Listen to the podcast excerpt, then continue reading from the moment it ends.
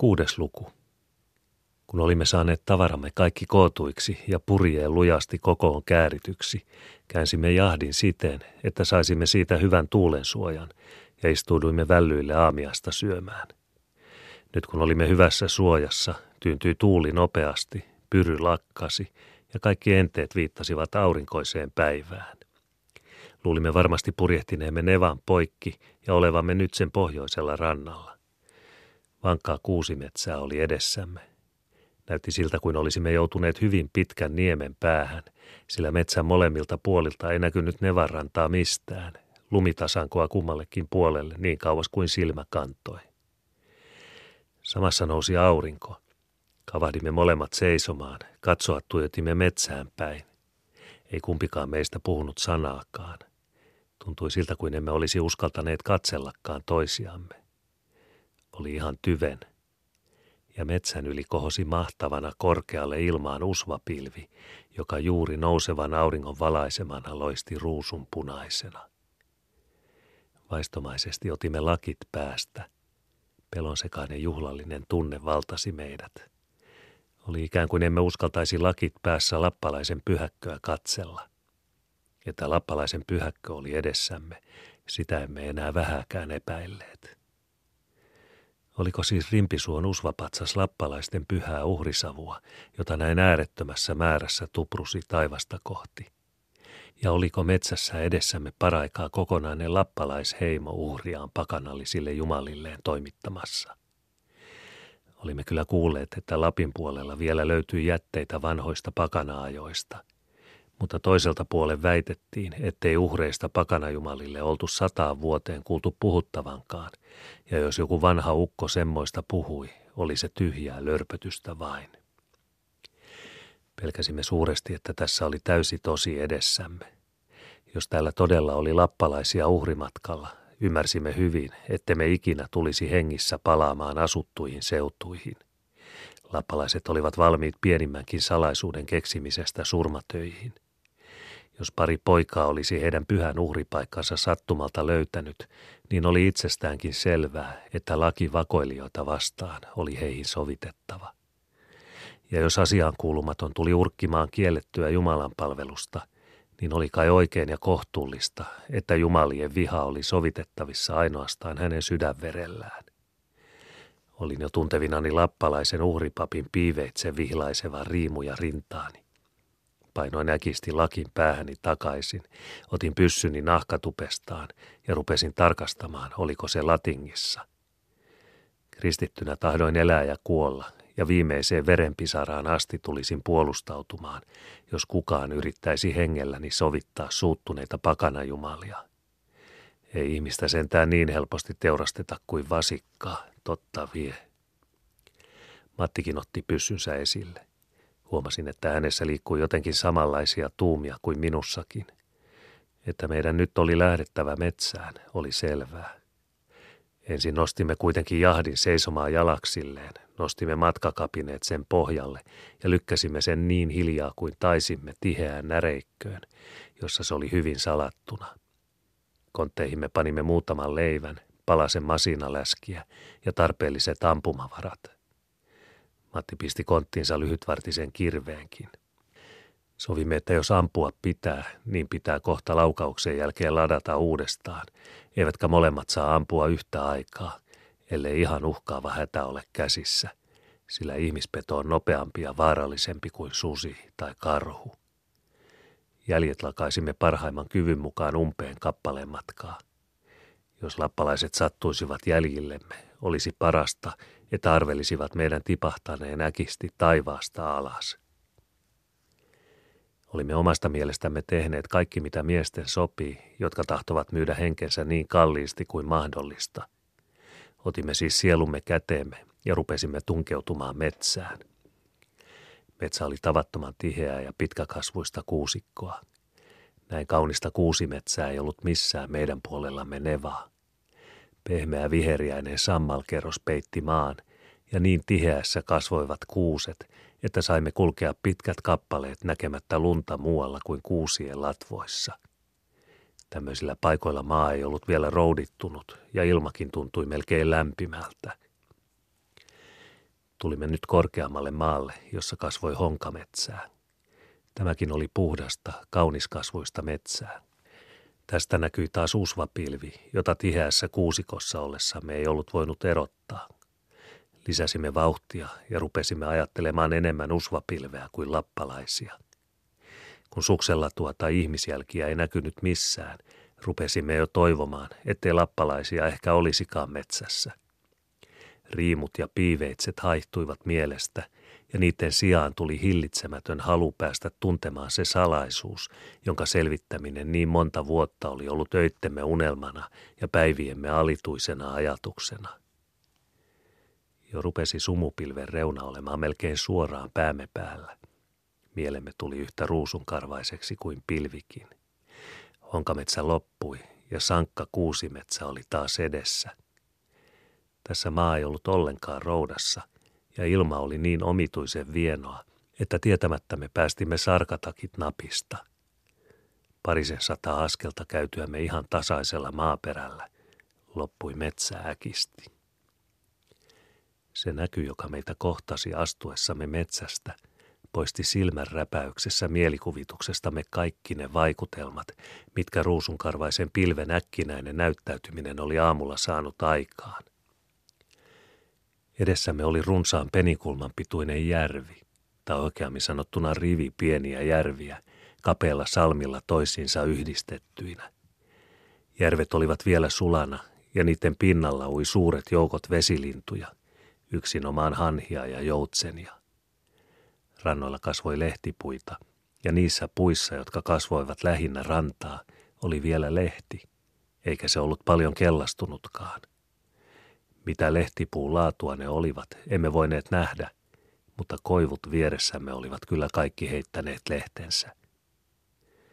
Pelonsekaisen arka tunne valtasi minut. Paratiisihan tämä on, kuiskasin Matille. On se paratiisi. Pelkään vain, että tuosta salmen takaa pian pistää näkyviin vene, jossa istuu lappalainen paljas välkkyvä miekka kädessään – Silloin paratiisi tulee meille muuttumaan vastakohdaksensa. Eipä tiedä. Emme ole vielä nähneet pienintäkään merkkiä ihmisistä. Rupean uskomaan, että tämä on asumatonta seutua. Huikataan. Kyllä pian saadaan kuulla, onko täällä ihmisiä vai ei. Niin uhkamielinen kuin Matin ehdotus olikin, ja vaikka juuri äsken olimme mitä suurimmalla varovaisuudella hiipineet metsästä eteenpäin, niin minut valtasi vastustamaton halu huikata, ja hihkaisinkin äkisti niin paljon kuin ikinä kurkusta lähti.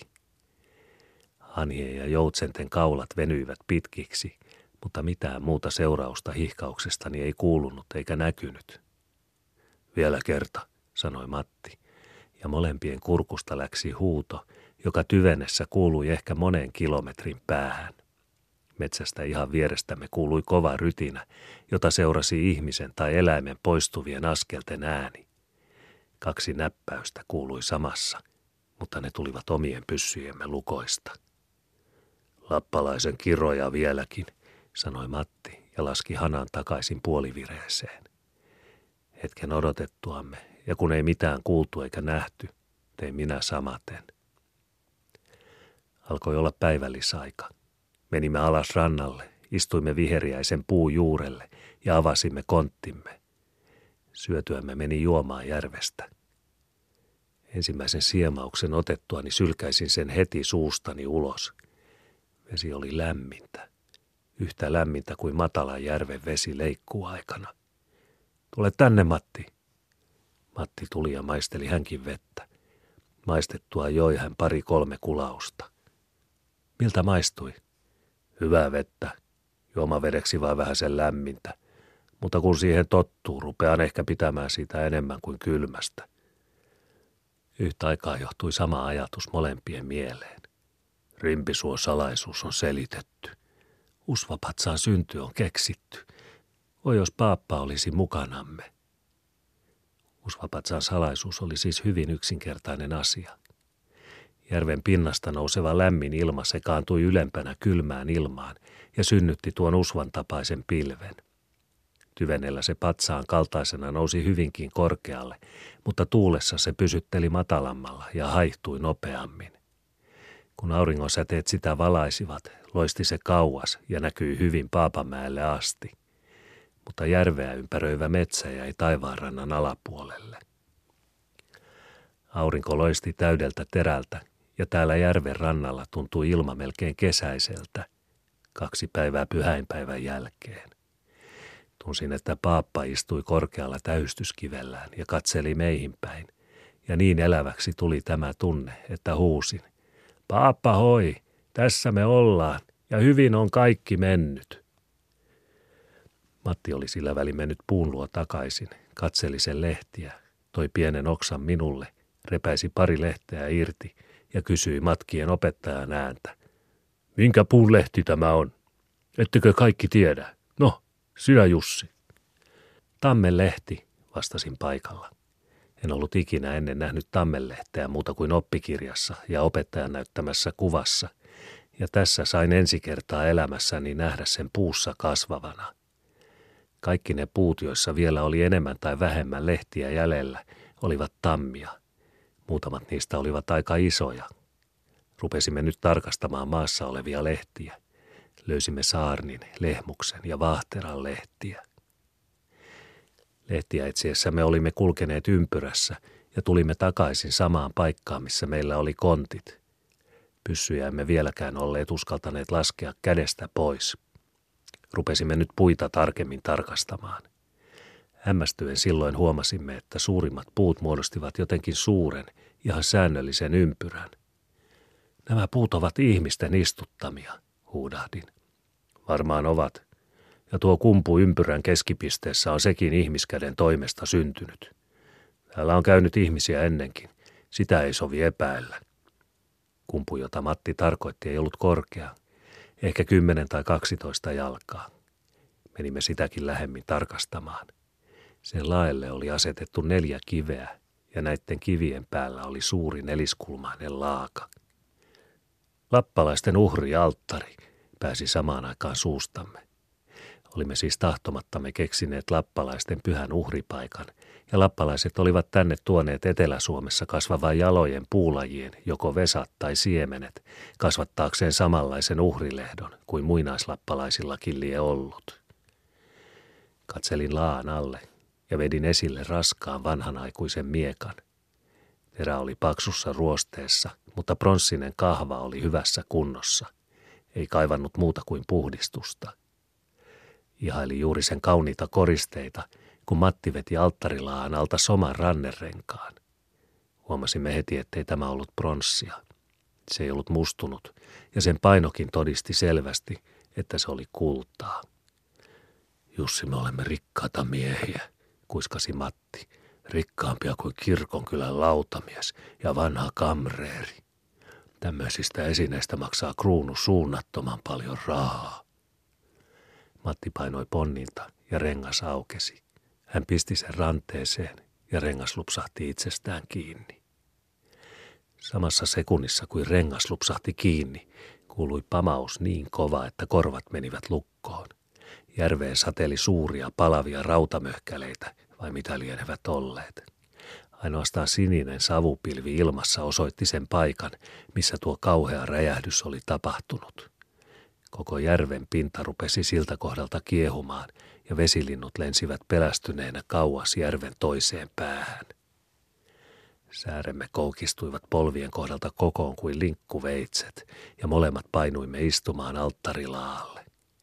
Useita pienempiä palasia räjähtäneestä esineestä oli singahtanut korviemme ohitse, osumatta kuitenkaan meihin.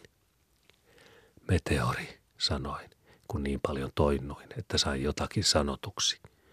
Ukonnuoli se oli, vastasi Matti, ja Jannusta oli se jousi, jonka avulla tuo lennätettiin. Mutta vapisi jousen pitäjän käsi, koska ei osunutkaan nuoli maaliin. Lappalainen on käynyt vanhaksi. Olipa vanha tai nuori, mutta huomaathan sinä, että hän on vielä väkevä. Ja minun neuvoni on, että panemme hänen pyhät esineensä takaisin siihen, mistä ne otettiinkin, Ehkä hän silloin leppyy. Näin sanoessani pistin miekan, joka oli vielä kädessäni, takaisin uhrilaan alle. Mutta Mattipa ei saanut rannerengasta kalvosestaan irti, vaikka miten yritti. Lukko oli jollain tavalla särkynyt, ja rengas pysyi paikallaan. Kun ei lähtene, olkoon siinä, sanoi Matti. Naisten koristeitahan nuo oikeastaan ovat, mutta ehkä ne jaksaa mieskin kantaa. Kun nimismies otti linnansuutarin kiinni, pani hän miehelle vielä raskaammat rannerenkaat kuin tämä on. Mutta suutari sanoi vain, ei mies linnassa pahene eikä suolassa silakka. Istuutui vangin kuljettajan rattaille ja lähti. Lähdetään mekin. Matti oli siis jo hyvällä tuulella ja rannerengas pysyi kiinni. Ei hänelläkään kuitenkaan tällä erää haluttanut tutkistella, mitä muita kalleuksia lappalaisen uhrilaan alla saattoi olla kätkettynä. Ei kumpikaan meistä ollut puhunut, minne lähdettäisiin. Mutta kun saimme kontit selkään, jatkettiin matkaa ilman neuvottelua pitkin järven rantaa. Maaperä oli kivetöntä kuivaa nurmikkoa, melkein puiston tapaista, koska siellä täällä kasvoi ihanoita lehtipuuryhmiä. Kesäaikana oli tämä varmaankin äärettömän ihana paikka. Ja kaunis se oli nytkin, syysauringon valaisemana. Lunta ei missään näkynyt, ja maa ei ollut vielä roudassa. Luuletko Matti, että tuommoisia tulinuolia satelee joka päivä järveen, vai miksikähän vesi on noin lämmintä? Mistäpä niitä joka päivä. Samanlainen lämmin lähde tämä on kuin Etelämaissakin.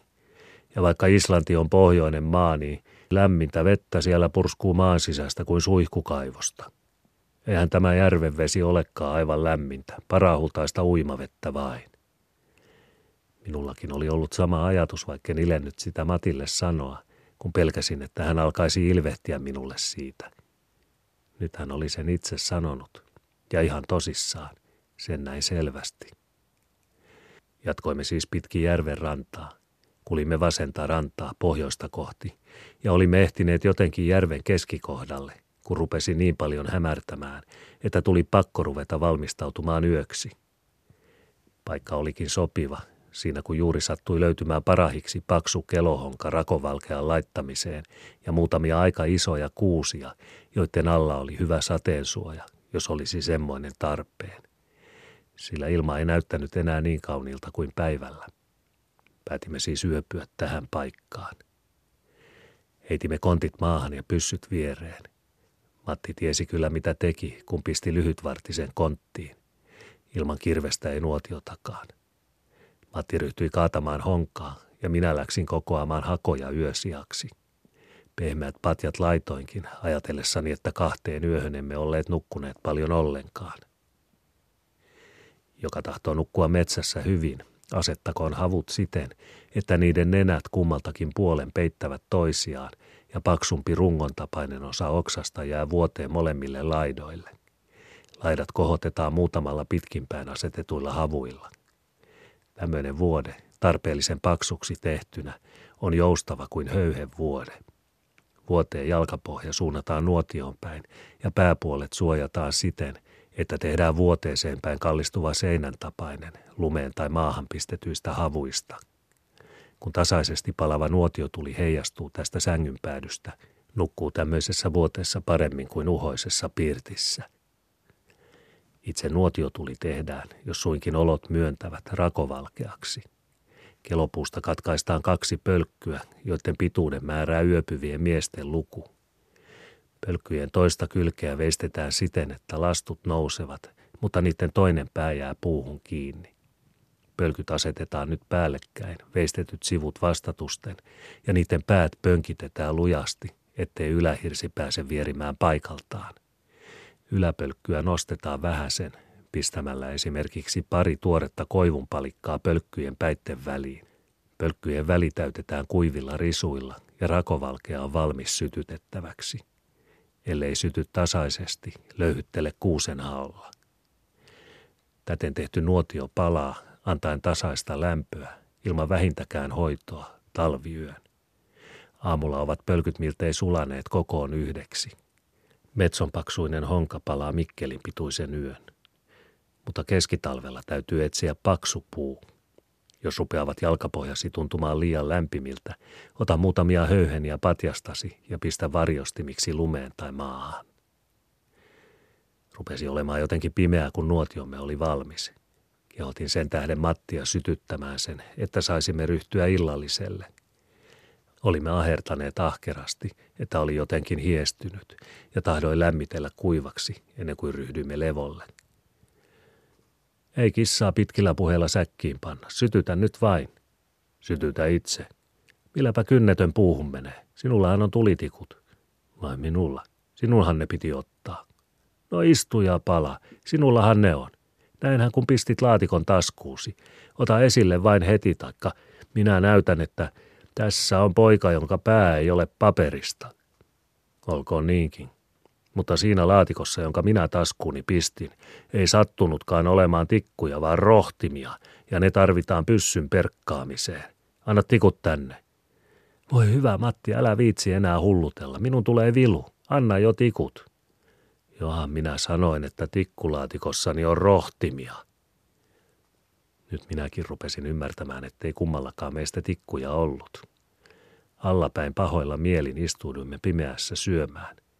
Samassa sattui käteni pyssyyn, joka oli kontin vieressä. Anna jo tänne tulitikkulaatikkosi, sillä minä sytytän, oli siinä rohtimia tai tikkuja. Voide se pyöränkin pyörittää. Voitele omiasi, jos sinulla rasvaista on. Silakka ja leipä on minulle parasta voidetta. Sillä välin olin silvinyt pienen rohdintukon höllällensä ja asettanut sen nuotiopölkkyjen väliin. Lisäsin siihen vähäsen kuivia sammalia, pistin pyssyni suun lähelle ja pamautin. Kahden minuutin perästä räiskyi tuli nuotiopölkkyjen raosta. Jos oli lappalaisia liikkeellä, kyllä he nyt sekä näkivät että kuulivat. Syötyämme ja lämmiteltyämme panimme maata. Lämmin olikin havuinen pirttimme, eikä savukaa vaivannut. Heti kun ojentauduimme vuoteillemme, alkoi pimeästä metsästä kuulua vuorolaulua, joka oudon korvissa soi aivan kamalalta, mutta siihen tottuneelle oli levollista kehtolaulua vain. Huu, kuului pitkäveteinen ääni. Puu, vastasi hetkisen jälkeen samanlainen, vähän matalampi ääni. Huu, uudistui laulajan ääni. Puu, vastasi säästäjä. Tätä kahden laulua jatkettiin läpi hyvän osan yötä. Kyllä lappalainen arveli meidät ensikertalaisiksi, kun tuommoisilla tempuilla luuli voivansa yöuntamme estää. Ei huuhka ja ihmiselle vaarallinen ole, mutta jos se olisi miehenkorkkuinen lintu, en minä ainakaan pistäisi nenääni metsään. Ei vihollisemme kuitenkaan vielä tähänkään yritykseen tyytynyt, sillä samassa kun silmämme rupesivat painumaan umpeen, kuului metsästä takaamme karjahdus niin hirvittävän kamala, että molemmat kavahdimme pystyyn pyssyt kädessä, tuijottaen pelästyneenä toisiimme. Ei kumpikaan meistä ollut ennen karhun ääntä kuullut, mutta tästä mylvinästä ei voinut kukaan erehtyä, siksi perinpohjaisesti se selkärankaa värisytti. Kauhea karjunta ei uudistunut. Tiesimme vallan hyvin, ettei karhu koskaan hyökkää nukkuvan ihmisen kimppuun, olletikin kun tämä nukkuu hyvän nuotion ääressä. Mutta kamala ääni ei tahtonut korvakalvoista poistua. Huuhkajatkin lopettivat konserttinsa, kun vaari itse vaati puheenvuoroa. Viiden minuutin jälkeen panivat ne sen kuitenkin uudelle alulle, ja nyt meistä tuo vuorolaulu soi oikein rauhoittavalta. Olimme perin väsyneitä, ja luonto vaati velkansa maksettavaksi. Nukuimme sikeästi, emmekä heränneet ennen kuin oli täysi päivä. Ehkä emme olisi vieläkään heränneet, mutta Teeri tuli lentää järven toiselta puolelta, istahti kuusellat vaan ihan viereemme ja samassa huusi, Chui, chui!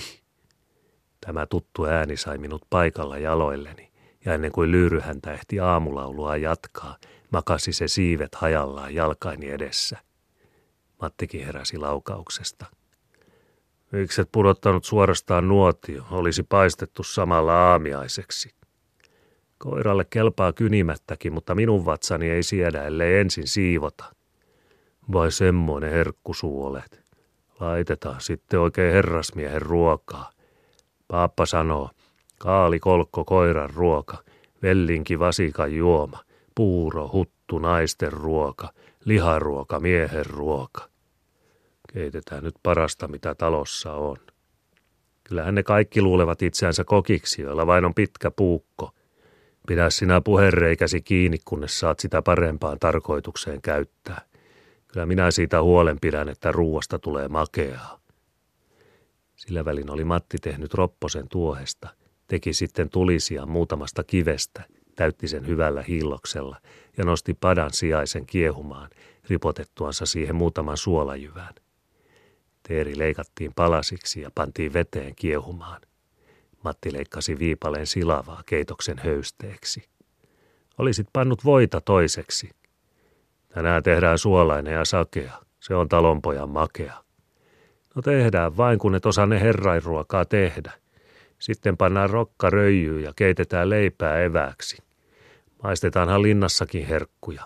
Toisinaan leipää ja vettä, toisinaan vettä ja leipää. Leivästä on hyvän ruoan apu. Kyllä sitä sopii linnassakin käyttää. Muuten on puurossakin pehmeitä paikkoja, kun ei sitä vain tarvitse luukusta syödä, kuten linnassa kuuluvat tekevän. Mitäpä ne luukusta?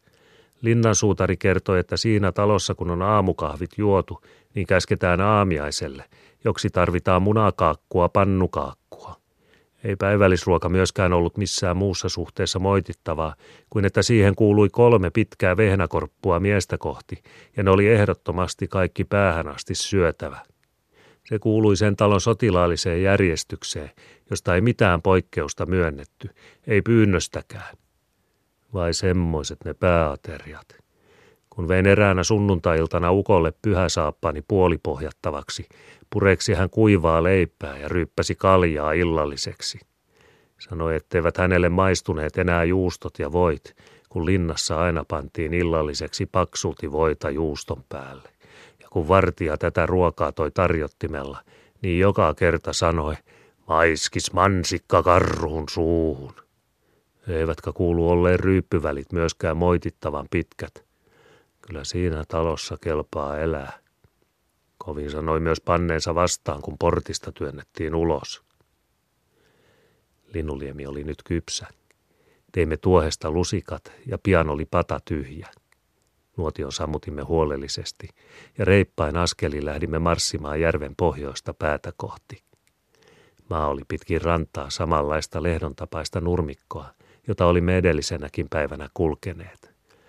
Parhainta viljelysmaata näytti olevan, hyötyistä savimaata. Emme voineet kyllin ihmetellä, miten tämmöinen viljelysmaa oli jäänyt käyttämättä. Ei näkynyt ainoatakaan latoa, heinäsuovaa tai muuta ihmistoiminnan merkkiä. Tässä oli käyttämätöntä viljelysalaa riittävästi ison kylän tai pienen pitäjän varalle. Muutamin paikoin oli järvenrannalta havumetsän reunaan kolmatta kilometriä. Ainoastaan muutamassa paikassa, kuten edellisen yön nuotiopaikassa, ulottui metsä melkein rantaan asti. Järven pohjoiseen päähän päin nousi maa, rannat jyrkkenivät ja järvi päättyi äkkijyrkkään kaihoon, joka kohosi vähäisen yli ympäröivän metsän. Kalliolaelta oli varmaan erinomainen näköala yli koko järven ja laakson. Puoli juoksua kiirehdimme kallion läntistä loivaa rinnettä ylös.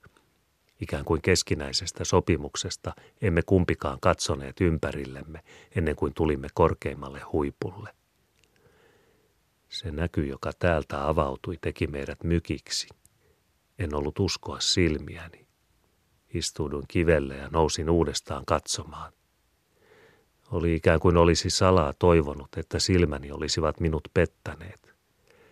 Mutta sama näky kohtasi minua, vaikka kuinka olisin katsellut. Tästä paikasta näin joka suuntaan metsän yli.